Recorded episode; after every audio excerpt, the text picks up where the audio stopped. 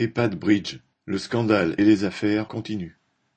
Après Orpea et Corian, c'est au tour des EHPAD du groupe Bridge d'être accusés de graves manquements et maltraitances envers les résidents dans une enquête réalisée par Radio France. Depuis le début de l'année, il y a eu plusieurs journées de grève et de manifestations avec les familles des résidents dans les EHPAD de ce groupe, comme à Saint-Germain en Ardèche et dans trois établissements du Haut-Rhin. À l'EHPAD des Fontaines près de Colmar, la directrice a été licenciée parce qu'elle refusait de supprimer huit postes, et depuis il y a trois aides-soignantes par étage, là où auparavant il y en avait cinq. D'après une aide-soignante, citation, les douches sont aléatoires, on n'a pas le temps, on a les yeux rivés sur le chrono.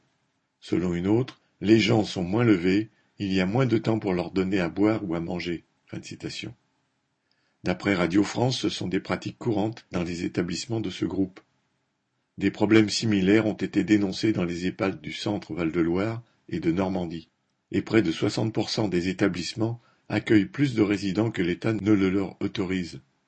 Avec 34 EHPAD, le groupe Bridge est loin derrière les mastodontes du secteur, Corian et Orpea, qui à eux deux en gèrent, ou plutôt en pillent, plus de 700 en France.